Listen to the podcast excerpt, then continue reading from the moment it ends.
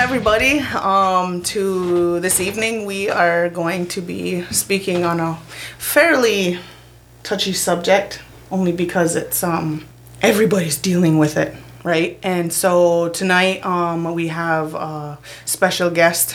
so happy she's here. Um, so tonight, uh, this is me, the pleasure doula, Alicia Hearn. Viktoria White. Dr. Sarah Rourke. And our guest tonight is. Kayla Hearn.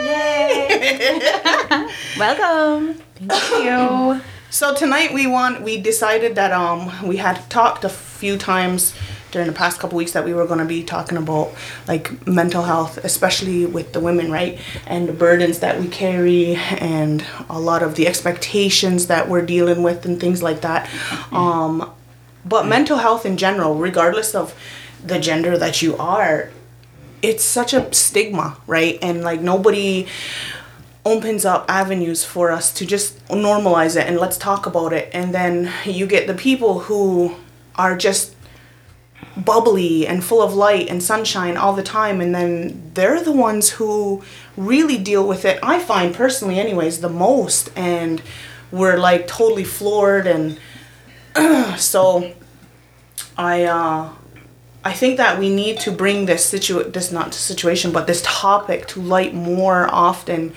to just you know normalize it. And and what was it that you said Sarah? You had said something about um um what did you oh, I can't even remember now. You said something really good like yesterday or the other day and and it was about you know pretty much normalizing it and and allowing space for everybody to just talk about what's going on for every person in their Yeah, I. I had brought up the fact that um, uh, when I was growing up, that no one talked about mental health, and there weren't any resources, and the fact that when you did have a mental health problem, that it wasn't a common conversation. So uh, if you were considered crazy, that wasn't commonplace.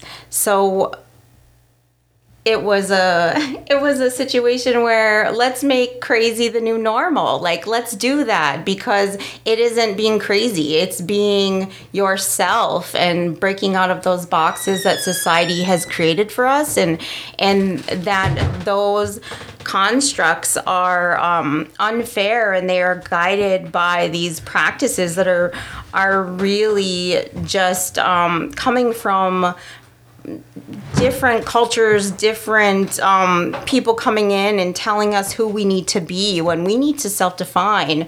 We need to tell everybody in, in our spaces who we want to be and and really be comfortable in our own skin and let others know that. And if they can't accept that then that's okay. Um, but to have those uncomfortable conversations and be okay to feel all of those emotions from a very young age instead of like crying and saying that's not okay to, okay to cry or um, i'm I like that's a very common thing in, in a young household is is when you, you're crying and they're like just be quiet or or you're acting out or those types of things. It's it's always I'm uncomfortable with that, so you just silence. So and those when you silence those emotions, they grow into those mental health issues. So for me and for a lot of young parents who are bringing up children, those mental health issues are coming out because your children are bringing them out in you because you never were able to deal with them and you don't know how to name them. So you are healing with your young children and and I find that myself with my daughter because um crying isn't acceptable and being really emotional isn't acceptable and and and that's no um no uh shame of anybody in my life but that's just how it's always been you know so um I mean, I'm I'm going down this road of discussing those emotions, and I think that's for a lot of people in our communities. Um, where uh, don't those children need to be quiet they need to not express what they want or what they need they just need to fall in line because that's a good um, behavior of a child. And that's a good behavior of an adult. And you go from one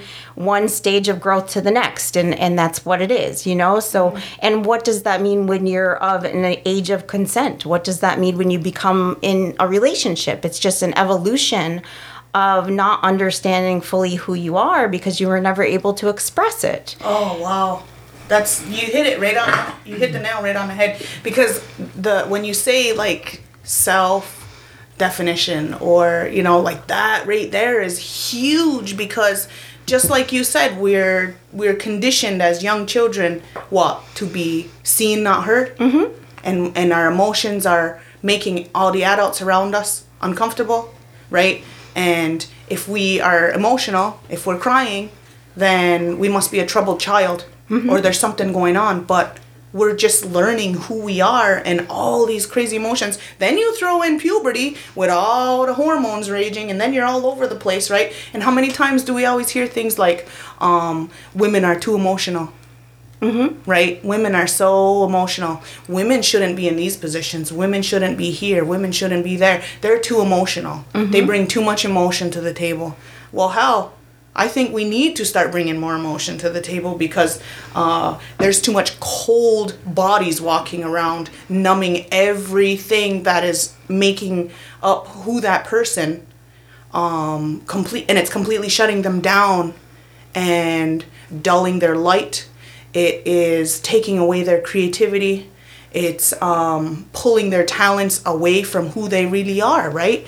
And um another big thing too is like all those emotions and and as Ngwahua women we know all those emotions they also can be connected to gifts that are so much bigger and so much stronger than what western um, medicine teaches us. And then if we start to take on all these different um i don't know band-aid solutions it just shuts that down even more. And so many people have so much to bring to the table, but it keeps getting shut down and it keeps getting pushed down. And like you said, you're just crazy, you're crazy. Well, we're here to tell you it's normal to be crazy. Let's all be crazy. You know what I mean? But um, I'm really excited to have uh, Kayla come here and um, speak on this because I know that you've had your own bouts of this. And uh, you want to share on that? For sure. I shared my story on Facebook three years ago because it was such a strange time in my life. I uh, went through a lot of personal stuff and I felt like um, career wise, everything was going really well. And then, I, and it came out of nowhere where I just didn't feel good. And I thought all of these things could fix it. I thought a vacation would help. I thought more, you know, working out, eating healthy. I thought all of those things would make me feel better. And I realized that it was just me trying to avoid the fact that I knew I was going into a depressive state. And so I went to my doctor and we discussed my options and we found a medicine which um, I was on for um, about a year. Um, I'm not a, I don't like to take that kind of medicine, but at that point I, I needed more help. Um, I took it after a year or so. I weaned myself off of it with my doctor's guidance and I felt like, geez, like I came out of it feeling so much stronger and so much better than I had felt before leaving those depressive states. And I said, maybe this time I can stay off the medicine. And so I, I weaned off. And then after a year, I felt like, okay, I'm feeling those feelings again, but not nearly as bad. And just recognizing what I was going through, that it was okay, was a big step in that process. I had been diagnosed with depression at 16 with my medical doctor, and at that time, like Sarah, no guidance. It was take some Paxil, which isn't even issued anymore, um, as a medicine. Uh, and that was it. No therapy, no anything. Just take the medicine. Um, and I was 16 and, and still struggling. And um, hit college, and it, it came back again. And that time, I, I met with a psychiatrist we discussed my options and I decided on therapy, no medicine. So I did therapy for uh, six months, uh, once a week. Um, and it taught me so many tools and how to, you know, how to deal with it, understand that it's okay, everybody goes through it. And then talking with Sarah throughout our whole lives about her mental health as well, recognizing that there's other things with depression that can happen. Um, my manic episodes look really weird. I like to clean and organize things. Um, my depressive uh, episodes are kind of, you know, laying in bed kind of thing, not wanting to do anything, anything. Um, and then along the lines of going through all of those processes, you're recognizing more and more mental things that are affecting you. But in my case, I looked at them, I researched them, and said, well, okay, how do I help myself? Because that's a hard thing to push on people when they have mental health problems is that I can't help you. I can guide you, I can talk to you, I can listen to you, but you really, really have to help yourself. And like you said, like we were talking about it today at work about there was four suicides in the last two months in our community. And we talked about how you know we didn't know. And i said some of these people nobody knew how they felt. Everyone thought they were fine and everyone thinks i'm fine all the time. I am i present to you i'm happy and bubbly and, and i am most of the time. And a lot of times i use that as i'm just going to hide what i really feel. Don't want to ruin anybody's day. Don't really want to talk about it right now. Just going to pretend everything's good. So mm-hmm. that's kind of how depression works. It's, it's fickle and it comes back and it changes. You could be on medication for five years straight and feel perfectly fine. And then one day you stop feeling fine and you have to go back to your doctor. You have to try a different medication. It's just, it's a long, long, arduous process. And it's all about learning about yourself too.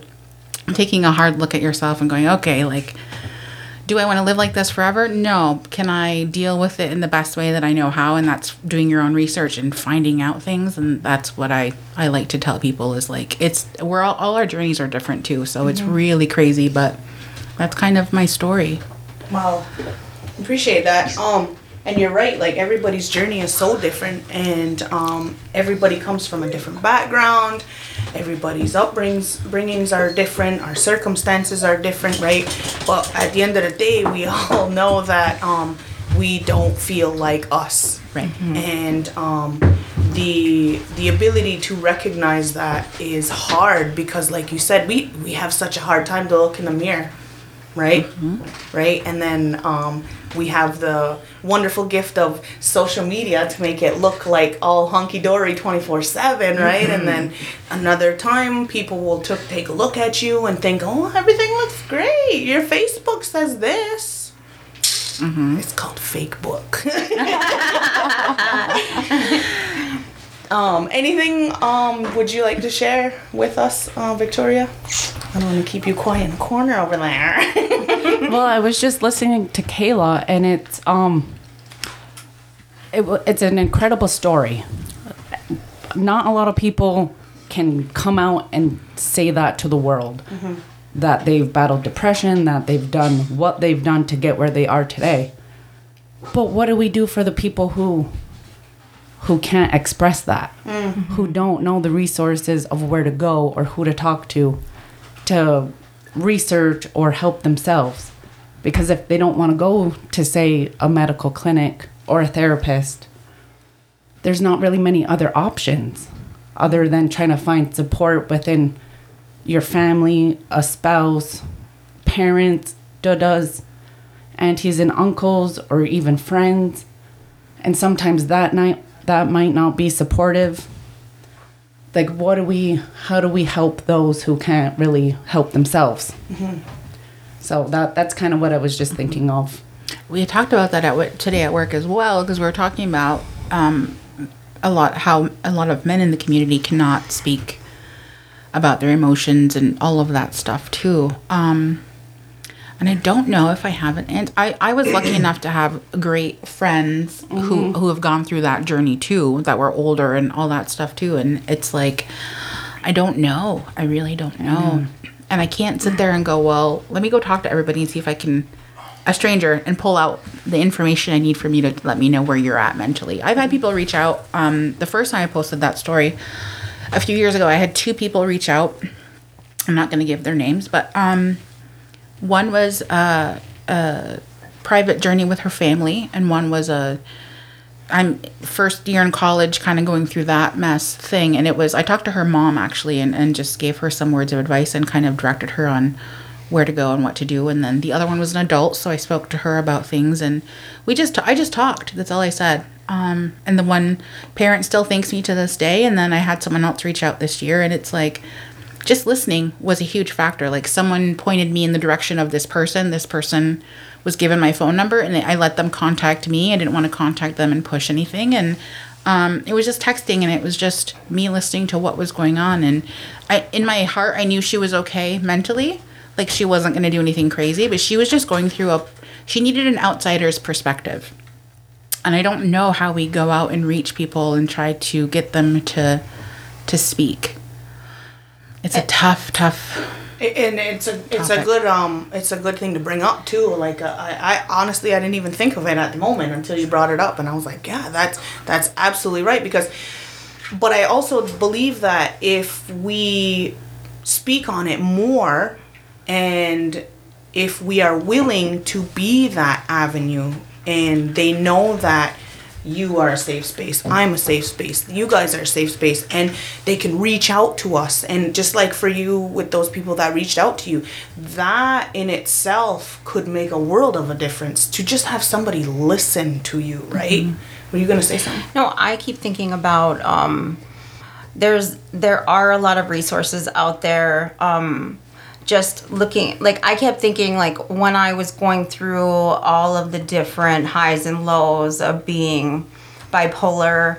Um, and like first I was diagnosed as borderline personality disorder and then I went um, and then later on they said no just kidding you're you're bipolar but um, before that I I had reached out out to friends and I was like, wait, I'm just not going to ask you or say anything to you because I feel like a burden. Mm-hmm. And my first thing when I talk to people who are feeling different or feeling like they're they're not enough or they're not feeling like they have self-worth or they're just feeling dark or that they they feel like they have clouds on their shoulders or weight on their shoulders to know that they aren't a burden, to know that even in their darkest days to tell somebody, anybody, that they're feeling that the way that they are is a step forward. Mm-hmm. And if it's like the janitor or like a school counselor or the teacher that you feel comfortable talking to or or a cousin or just somebody in your life that you feel safe with that's enough or an app on on your phone. You can look up mental health apps and there's tons of them and one that just lets you breathe. And it has like a shape that opens and closes and gets you out of that panic attack they have those. Mm-hmm. There's so many different resources online that can take you out of that moment of bad space and bring you back to present so you can recognize that you're in that space of, of like a negative mental health. It's not going to solve everything but it's going to bring you back to a clarity where you can start to see where you can go. And when i was in a bad way i used to write lists of things that made me happy. Mm. And they were just little things like I don't know. When I was in college, I used to write about Labatt Blues and Bob Marley and Sublime and, you know, like college bullshit. But I used to like write the list and like going home to see Catfish and like w- a really good social on a Friday night. Like those were the things. And I just write the things that really made me happy and what I was grateful for. And it got me through that moment until I could find somebody that I could talk to. Mm-hmm. And then when I was ready, because not everybody's ready, then I would go talk to somebody. But if I didn't see a glimmer of hope in my darkest times, I wouldn't be here right now because we all have those times. And and I think that's what people are afraid to do is like oh i can't talk to them. They have too much on their shoulders. They have too much going on that they're carrying themselves. Like they're that's that's too much for them. And i i'm not worth that time and and i'm i'm sorry I, and like you are all worth that time you are all worth that time to everybody in your life mm-hmm.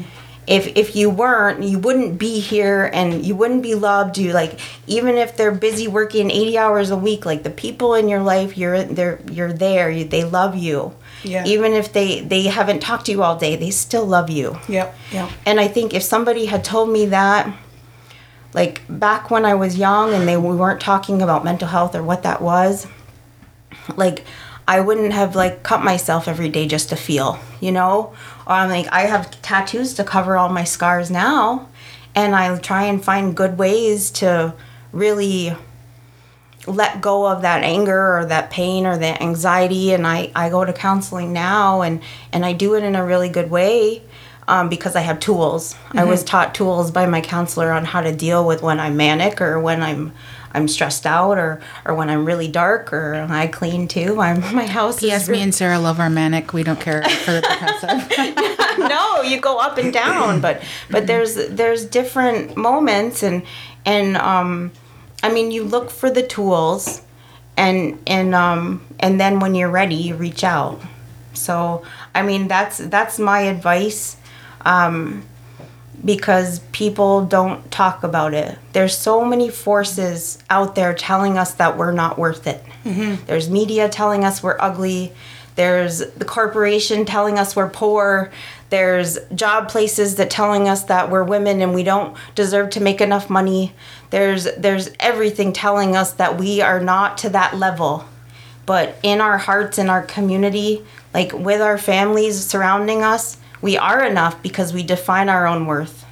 And I firmly believe that and and we need to figure out our own way to heal ourselves and to create spaces where we can really um, surround ourselves in that love to to talk about mental health because people aren't doing it and they're like oh well that's a that's a white person's world of, of discussion. That's a that's a white person topic. And and it's really not. Mm-hmm. It's it's really something that we should be healing within families and, and moving mm-hmm. outwards. And and I know Alanias talks about it in the creation story with the sky woman falling and that was the first time i was like yes somebody's connecting that to who i am you know like that darkness and her falling up down uh, like upside down and the light coming and turning her right side up. And i was like like my culture my my traditions my my teachings they they turn me right side up. Like they they bring me back to that. And not everybody connects to that but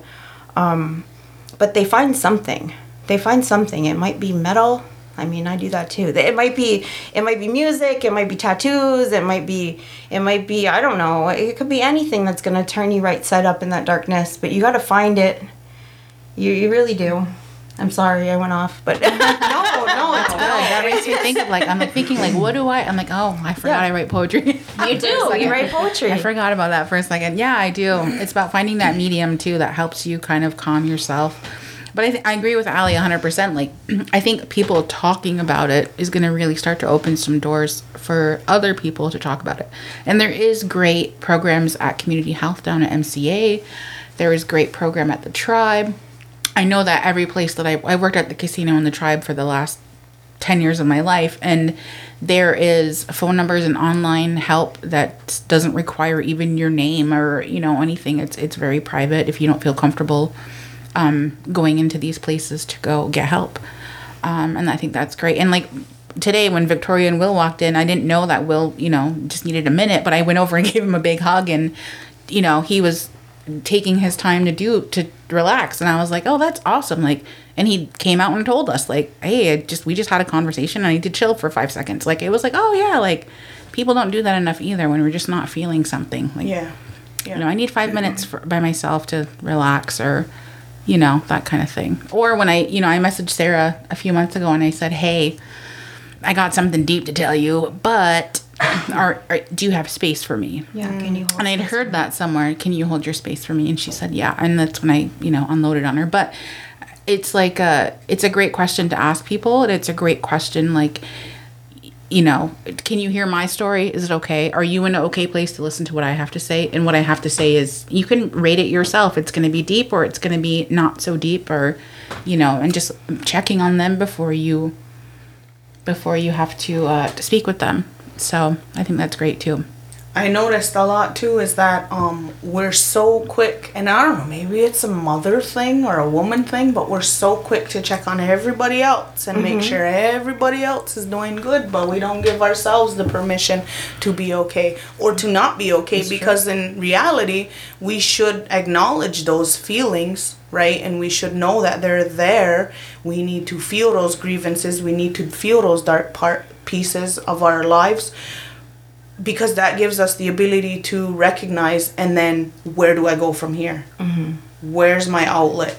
Like learning hobbies, and like you said, metal and tattoos and things like that, right? Like where do I find my space, right? Like where do I find my area to um, unload and that what you said too about um, reaching out to somebody to ask them can you hold space for me while i unload while i release all of this?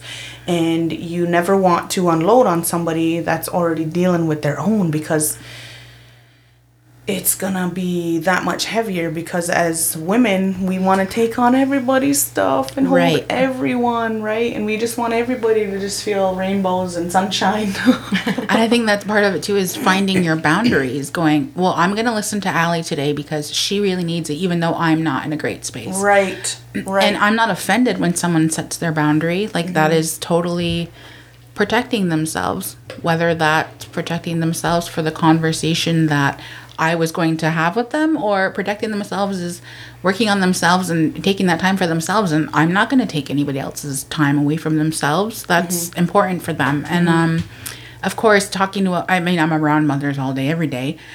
Uh, yeah, I noticed that too. Is that you know, I always there's all these sayings out there. You can't pour from an empty cup, and I try to tell people just blow it off like, oh, whatever. Don't. It's a saying for a reason. You can't give so much of yourself and leave nothing for yourself. So every time something happens, the first thing I say is, well, do you. What, you, what are you going to do this week? Do you want me to babysit the kids for a couple hours? Go get a manicure, go do whatever. I think that that's important for moms too. Yeah. Yeah, for myself personally, um I always I always had this um unrealistic expectation that I needed to have it together and this is my house and um, these are my kids and I shouldn't be asking anybody for help and I should take care of this house by myself and I should take care of these kids by myself. I made my bed, I need to sleep in it. And um I guess it was on autopilot for a long time because it didn't hit me until COVID hit and we shut down. And then all of a sudden, I not only became the mom, and then I became a teacher, and I am no way, shape, or form a teacher. and I was a referee, and I was a cook, and a chauffeur, and I was all of these things all rolled into one.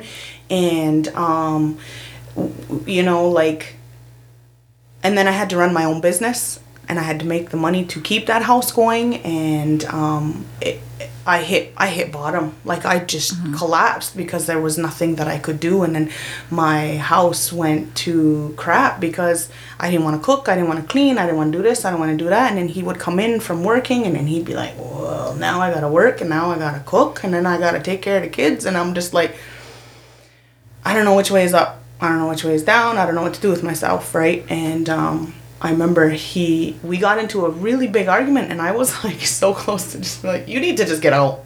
You need to just leave. I don't even want to be with you. and I just felt like attacked, but it was my own ego in the way of not just saying, I need help. Somebody just help me. And he kept saying, like, let's hire help. Let's hire somebody. Let's hire somebody to help with the kids in the in the house. And I was like, no, like I need to do this. This is my job. This is my job. And that's such an unrealistic. Like now that I think of it, because we did hire help and it was amazing. but it, it now that I look back at it and I'm like, why? Because we're so prideful, right? We're so we're so proud of our families, we're so proud of our home, we're so proud of the ability of what we can and can't do that I that I missed the perspective where let me have somebody come in and do this work while I can work on my business and then I can have free time because I don't have to focus on cooking or cleaning and I can take my family and go and do something go to the park go find those outlets that's going to give me the the space to release and I don't have to feel so confined to just you know, wake up and do all of these, these, these, these, these, and then go back to bed and do it all over again. You know what I mean? And it's like I'm not a machine, and I wish that I didn't have such a wall, and I had allowed those. Um, I allowed that opportunity years ago. You know what I mean?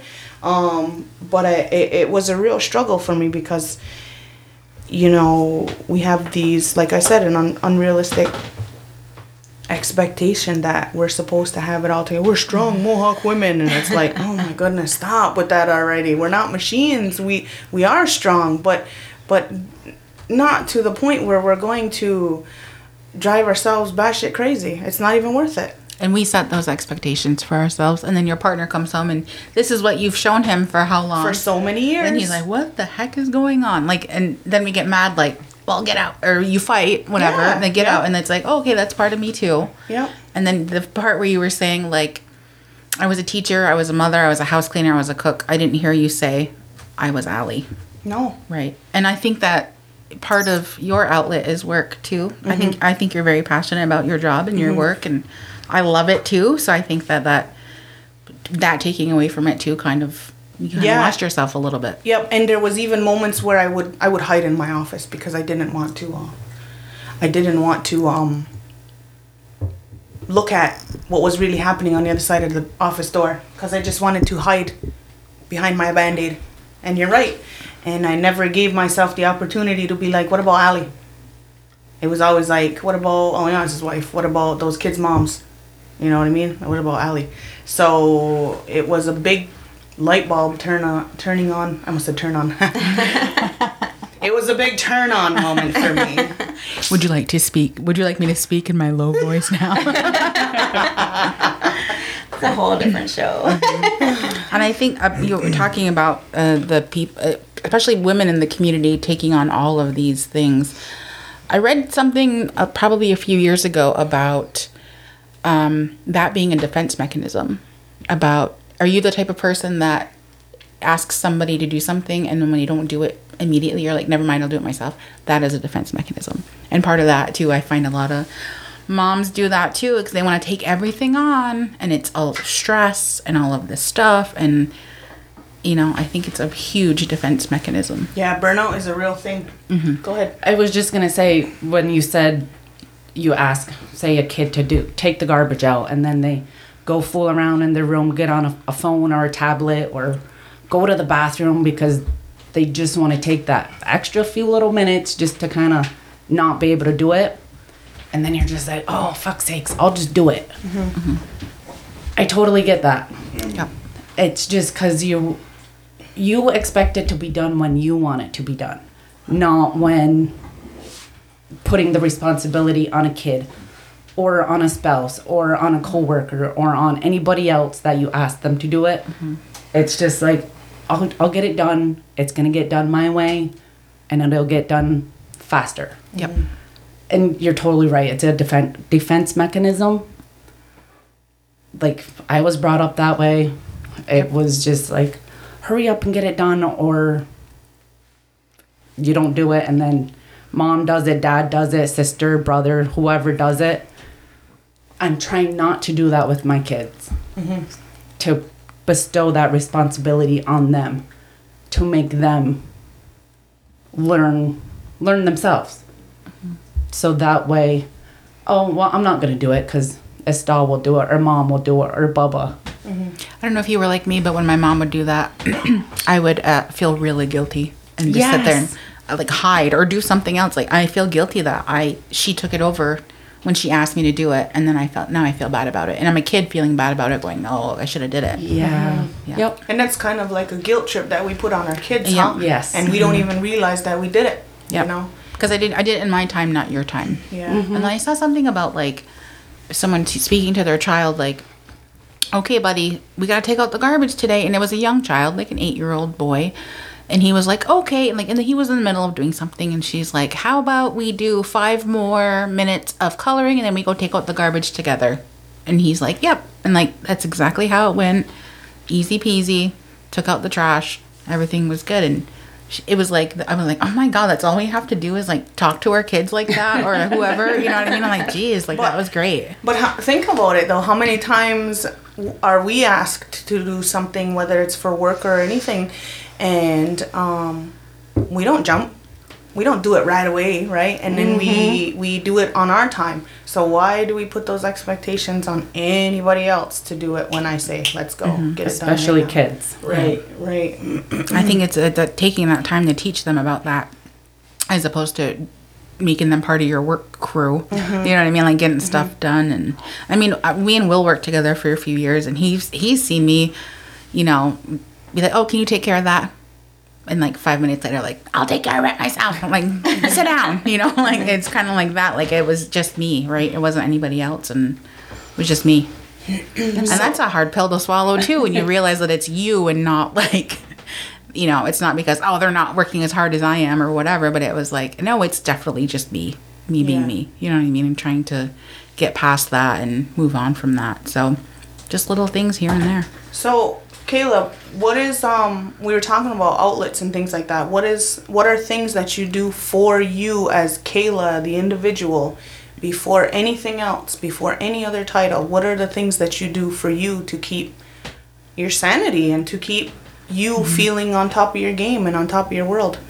I realized at some point that the work never ends. I'm in a good place now. In six months, I may not be. And I have to come to that realization too that it may all change. But for me, it's the little things that I do for myself. Um, if I take longer in the shower, oh, what a great night. Like, if I get to like do everything that the girls do in the shower, you know, like deep condition your hair, like paint my toenail, like anything like that. Like any time that I take grooming myself or taking care of me, I love those things. And that makes I take care of myself first. Um, Sarah asked me last night to join the podcast, and I'm like, oh, it's a gym day. Like, and then I thought this morning when I woke up, I'm like, my body is so sore. I need a rest day for sure. And I'm like, and it's out. That's okay. I don't have to keep. But my one of my priorities this month was just food and and dieting and exercising and all that. But I'm like, you know what? That's okay to take. Like, my body is sore. I'll take a rest day. Prioritizing that for myself was good too. Like, thinking about food and diet and all that stuff. That's what I'm focused on right now. And it changes all the time. Like, once in a great while, I'll write a, a poem. Um, I write, people have requested things and I've written for them as well. And just finding something that you really, really love. And poetry for me um, was an outlet for my emotions, whether they were sad, happy, anything. Um, and I started that when I was a senior in high school, and it just kind of carried on. But poetry, self care, taking those times to. I asked my cousins to go to dinner this week because I know that they're feeling a little stressed. I'm like, well, let's go have a margarita and some tacos because that makes everything better. And you know, just like take the time to have some dinner, take some time for yourself, um, do those fun things that you like to do. So that's that's those are the things that I do. Mm-hmm. Nice. I want tacos. I know. What about you, Sarah? What are some things that you do for yourself before mom, before titles, before before Dr. Sarah, like just Sarah? Hmm. Um, I get a tattoo. no, for real. I'll go find a walk-in. Yeah, I'll go find a walk-in. I And love I'll it. even get a little tattoo just to get one. Um, I will just go for a drive and find out where I'm gonna end up. Sometimes I'll just go and drive and like park somewhere and listen to an audiobook. Um, I like to go get like manicures and pedicures. That's always a really good time. Um, before the pandemic, I used to try and find a metal show and just go and, and just dance and try and push my way right up to the front and try and make eye contact with the lead singer. That was like my favorite thing to do ever. Viktoria's like, yes, I know. I love I used to do that all the time, or or find like um like an antique shop and like dig through all the old records and and all the old little things and find cool stuff. Um, I don't know, just go to a, a good shop and have a really good cup of tea. I don't know. I I haven't done a lot of really good fun things for myself, like a good run, like a good really hard run where you're just like sweating out all of the things. Um, singing, and whether it's like opera or like a jam session with with the crew, like uh, just getting together with all the women that we used to sing with all the time and just jam out and sing and sing and sing. Um, driving around with my sisters and laughing till our stomachs hurt. Um, or falling off hammocks in the woods. That was me. girls. I don't know. There's there's lots of good things. Um, making my daughter laugh her head off because she's just like the most beautiful bright light in my whole world. Um, I don't know. There's there's lots of things, but I really need to get back to that because um, you you talking about just getting lost during the pandemic. I think that speaks to so many mothers so many mothers and and so many people have lost so many people there's so much grief in our community right now and it's really really heavy like i was thinking about when um all the people got together and they did like the big community smudge and how good that was um, and how good it felt when they did the prayer all or they, they did that prayer all at the same time.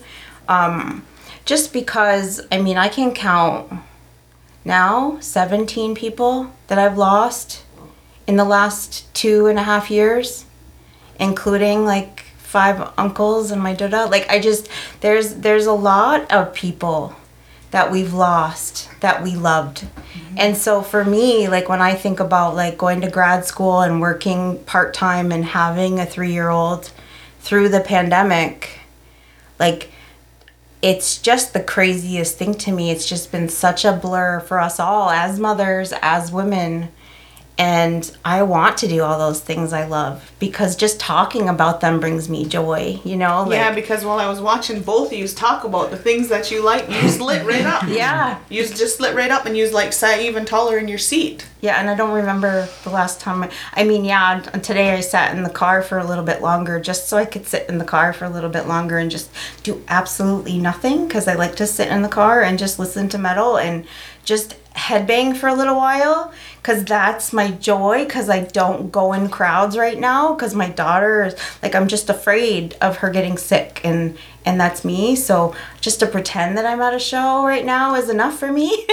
But it, it that's good medicine to me. Like it's real good medicine. So I just like I'm just keep thinking about like doing those things again and and being safe while doing it. And and um and I hope that anybody who's listening now thinks this about this question and gets back to that in some way, even if it's a little tiny bit of that, so that they can find that joy again. Because these last three years have been so heavy for so many of us, and we're all doing things in in such different ways. Like we're not the same, and we're not gonna go back to normal, but we can find joy in the new normal that is mm-hmm. today, right? Mm-hmm.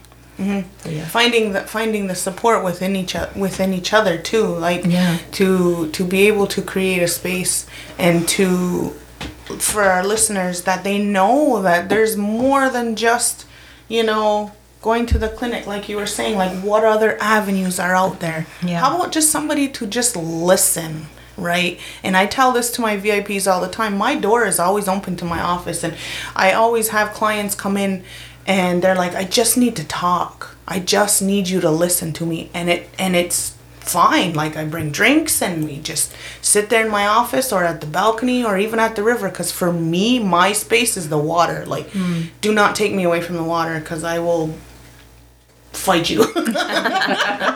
Um but that's my that's my spot right? So even if somebody comes to me and they're just they're just unloading i don't even have i don't even have nothing to offer. I don't say anything. I just let them unload. And if they're asking me questions for my input then i'll offer. But i'm i'm just just listen. Because i think of like for myself what did i need? I just wanted somebody to listen. That's all mm-hmm. And so for me, if I say if it's a nice day and somebody comes to me and they need a space, I'm like, let's go down to the water. Because if it gets too heavy, I know exactly where I can release it. Right. I can be that what do you call that con conduit? Conduit, yeah. Yeah, just go ahead, put it all on me, and I'm just gonna throw it into the water and let the water do its job because that's what it's here for. And um, I, I like I said, I, I bring that up in my VIP all the time. My my girls in my in my VIP know that the door is open and just just to continuously offer that opportunity, just like you said.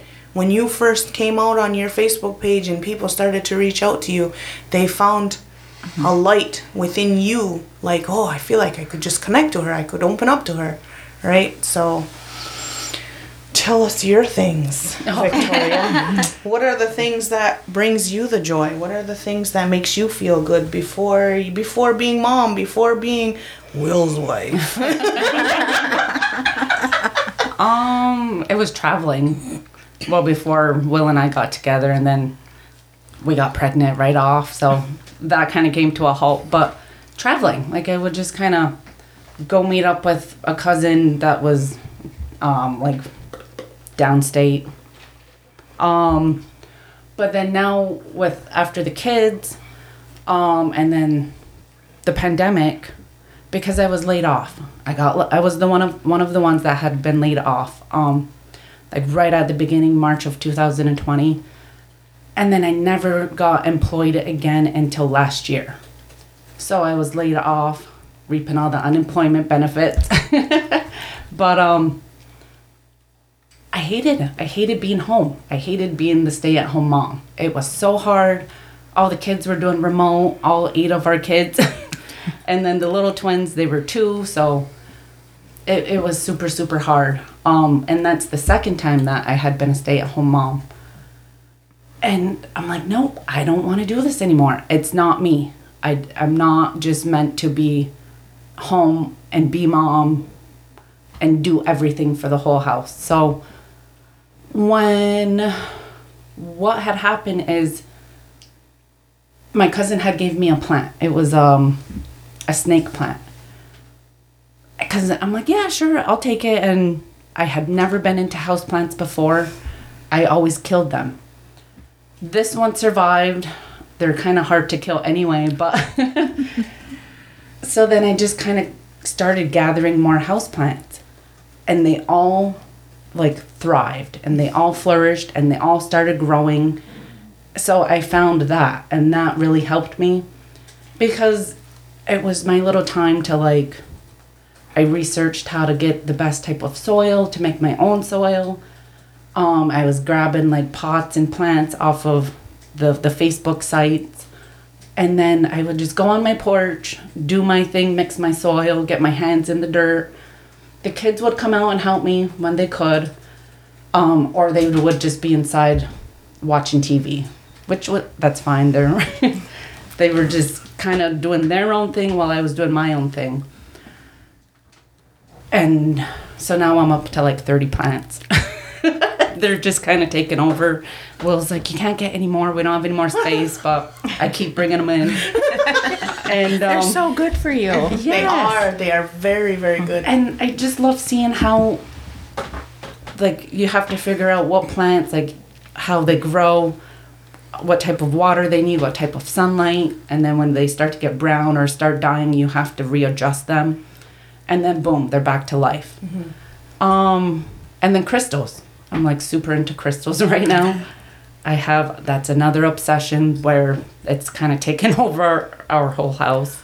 girl we need to hang out a lot more I love my plants. yeah, so, so I have a ton of house plants, a ton of crystals. Ooh, wash Um, your crystals tonight. Yep. Yes, uh, we were gonna do it last night, but it was raining, and a lot of our crystals they can't be out in the rain because it'll damage them. But um, yeah, I would say house plants and crystals. That's like my thing, and then just Will will see it too. I just get home from work, and I'm just drained. So I just go in my room. If one of the kids want to come cuddle, we watch TikToks or like Instagram mm-hmm. for a half hour or an hour. Because it, it's good for them too, because I'm at work all day, they're at school all day, or like Head Start. So they we don't get much time. So that's like our little bonding, just to kind of we all decompress, mm-hmm. and it's our time me time slash their time, but together. Mm-hmm. Mm-hmm. So that's kind of what we do, and then Will will also notice too if I'm stressed or I, I do have anxiety. If he sees that, he's like, "You need to go get a mani pedi. You need to go hang out with your sister. Get out of the house." And he's awesome, and he kind of arranges that. So it's one less thing I have to I have to worry about. Mm-hmm. So yeah, that's just that's all about me time. And then now one more thing, the podcast Yeah.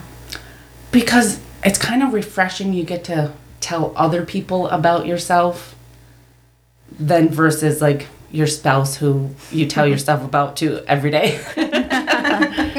so it's it's refreshing because this is also me time, just to kind of connect with people and Connecting, yeah. tell them your story because it's nice to retell stories especially about yourself so It's almost like a recharge, right? Yes. It's real recharging to have um, the connection with other women, yes to not feel alone, mm-hmm. right? And to, and to feel normal. Yeah. And we're helping others. Yeah. yes Yeah. yep So, um, does anybody want to add anything, leave anything for the end, or share anything before we wrap this up? i did want to talk to one more thing Yes. um i was just talking to will about this last night it's i was we were talking in our, in our group chat about um about this subject yes and then our, our special oh, guest I was talking to Will, my phone rang, so I declined um, the call. and then I'm like, Will, I, I don't feel like I'm good enough to be on this show. Just because like everybody's super educated and you you do your, your Facebook lives and you, you run your own business and everything and I'm like, what do I do? I just I work, I, we have our all of our kids and I felt like it was a bit of imposter syndrome. Just because it I was comparing myself to all of you lovely ladies. So I'm like, I'm not good enough. but um of course Will, he's my rock. He he's like, Well fucking right you are. you deserve to be at that table. Yes, you do. Yes, you do. Well thank you. It's just I wanted to bring it up because I'm sure everybody at some point has that same issue of imposter syndrome if it's at their job, at school, with their spouse and their family, or whatever avenue, I'm sure it has come up. Can I let you in on a little secret? Okay. I feel like that all the time. so you're not alone. You're not alone. Yeah. I have that feeling all the time. Like, what? Why me? Exactly, what, yeah. what do I have to offer? But you know what? Your mm-hmm. stories are are enough to connect. You know, and and you have something to bring to the table all the time. Everybody always does, all the time. Somebody has something to say that's gonna connect to a listener, to one of us at the table, and it should never be um, withheld. And this is only f- speaking from my own experiences. If you keep holding things back, you're kind of like doing everybody else a disservice. Oh wow, that's a good way to look at it. so I'm not getting 100% of Viktoria if you hold back. And I don't, so I don't know how to experience that. yeah. And to add to that point, last night when Sarah asked me to join, I said, I'm not sure what I bring to the table. That was my vulnerability going, I don't think I belong there. yeah. And then she said, Yes, you do. And I said, Okay, I'll do it. okay. One, you know, that was real hard, but. and then she do. it's a little bit of um, uh, not feeling worthy, and it's a little bit of Yes. being flattered at the same time, I Yeah. guess. And then trying to navigate through that feeling and going, Okay, like, yeah. No. And, and I every feel you. time, every time we let the fear creep in, and every time we let the doubt creep in, we're doing ourselves the disservice too. Mm-hmm. Right? Because That's right. Yeah. we aren't giving society our full potential. Mm-hmm. And why do we do that to ourselves? Right? And not only do you build up your own potential and own your own space, but all your girls are watching you own your space. So you're empowering them as well because there's always somebody watching you. Mm-hmm. Always, all the time. And I just had this like ding this morning where I was like, I hadn't worked out in two weeks. And, I, and it wasn't anything. I just was like, Meh, I just need a minute. And this morning I was like, fuck it, I'm gonna work out and I'm gonna fight through it. And I worked out. And then there's my son, my oldest son, and my oldest daughter who have been working out for the past like six months or so. Man, are they ever jacked! Holy crap! And all they keep saying is, if my mom can do it, then what's my excuse? Oh wow, yeah. And it really like ding, it turned on a light bulb for me. And I'm like, oh shit, I can't stop. You're setting the example. Right, Yeah, exactly, definitely. exactly. So, anyways, um, good. I'm glad you shared that Yes. because that's that's a real thing, it is, yeah. and you're not alone. um, does anybody else have anything to share before we? Uh, No, I have imposter syndrome every day. No, I, Dr. Rourke. No, I no, know, right? No, it's no, it's real. No, No, yeah. that- It is no, real. it's Yeah. real, and, and like in spaces with people who are academics, and spaces with people who are in leadership. It's um, who are experts in, in their field, like um, in spaces where there's elders, and I'm like, do I really know what I'm talking about? And um, I was actually, I think I put it on my story a couple days ago that imposter syndrome isn't real because everybody who's sitting at that table is just as qualified as you are. And if you went in that interview, if you went in that space, either one of you could have been there. Either one of you could have gotten that job or gotten that position or been at that table. It's just about timing. It's just about the effort. It's just about the louder voice. And so when you walk in there, it's just about how you feel about yourself and your confidence. And you walking in here today meant that you had the enough confidence and enough safety to feel that you could do it. Just like when we're talking about mental health and and we had enough enough bravery today to talk about our stories and Yes. share them like we we felt that today. We're we're safe with each other in this room to be able to share that. Like like we just need the the proper environment to to be able to to give those messages out to the world. And i th- and i think that's that's um that's so important for us to give to all those kids and all those people that are looking up to us or looking down on us or whatever is that we're not going to be afraid anymore to share in what we know because um, we are loud ladies with lots of emotions and that's acceptable you know like like i'm i'm up and down and all over the place but that gives me power you know and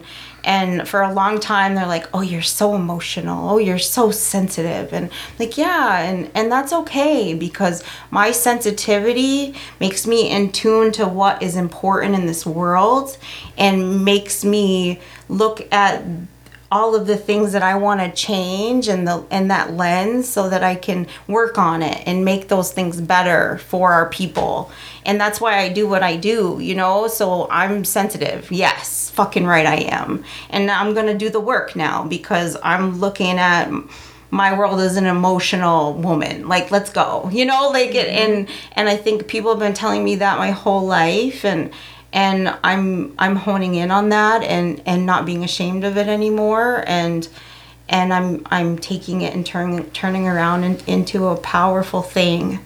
And it's taken me a really long time to do that and not be ashamed of it. Mm-hmm. Because I have been you know like I I've been my mental health has been a, a shame for a really long time. And, and I can't do that anymore because I'm grown I'm a mom and and I want her to not ever be afraid of her feelings I want her to know that it's okay to cry. It's okay to be depressed or bipolar or manic or schizophrenic or whatever it may be. And if she feels suicidal, she can reach out to any one of you women or men in this room and be like, Uncle, I'm not okay. And mm-hmm. she'll be able to do that because she's very loved. Mm-hmm. And I hope that whoever listens to this is going to feel the same thing and feel safe to say, Auntie, can I come sit by the river and let that go? And you can be that conduit. You know, like I feel like that's going to happen. Mm-hmm. First, because there's too much sadness in our community and, mm-hmm. and they need to be able to speak. They need to know that they can be empowered to do that. and crazy is normal. Crazy is normal. Let's go. Let's go get that tatted. Yeah. Crazy is normal. Oh, this was amazing, guys, and uh, I really appreciate you all offering your stories and sharing your words of um, advice and just your experiences because the experience in itself is what really ne- makes the impact and what really needs to get out there. And so, utilizing this podcast to stretch our voices as far as we can, right? To just keep offering that space for other women because women don't get enough recognition. I'm just saying. If you don't take, I feel like my last thought is if you don't take care of your mental health, it, it's gonna take care of you. um, I spoke with Sarah when I when I asked her for the space a few months ago. I held something secret for a few weeks. Um, me and one other person know and what was going on, and I said I was quiet and didn't say anything. And I started to get this lump in my throat. It felt like I had to cry all the time, and I was like, I didn't feel like I was gonna cry. I just felt like my throat did. I'm like, what is going on? Like whatever. And when I finally spoke to Sarah and asked her if she had space for me, when I released what I had to say, it felt better. And then I started to talk to more and more people about it and explain what was going on in my story. Uh, it got better and better and better. It was almost like I was blocking my own voice because I just was protecting my my heart, I guess. And then I, you know, I started as soon as I started to release what I needed to talk about, it got easier and easier, and that lump went away. And it's like your body and your mind will tell you when you've had enough, mm-hmm. and just listen to that and try to just try to start working on it and start fixing yourself. Yeah, we're not trash bags, right? You know what you do? You take your garbage can and you just keep shoving it in and keep mm-hmm. shoving it in until what? You can't even tie it together because it's exploding, and Yeah. that's not who we are. So let's not do that to ourselves. No. Physically sick. Yeah, Yeah. definitely. Illness comes with it. Yep, you're absolutely right. So I want to thank Kayla for joining us here tonight. I feel so honored. Yes, thank you. You're Thank you, our first guys. special guest. Yes, you are. Am I really? Oh my god! And I love podcasts, so this is great. I'm very honored. So this is um the pleasure doula, Allie Hearn, signing off. And Viktoria White. And Dr. Sarah Rourke. and Kayla Hearn. Yay! Yay. Yellow.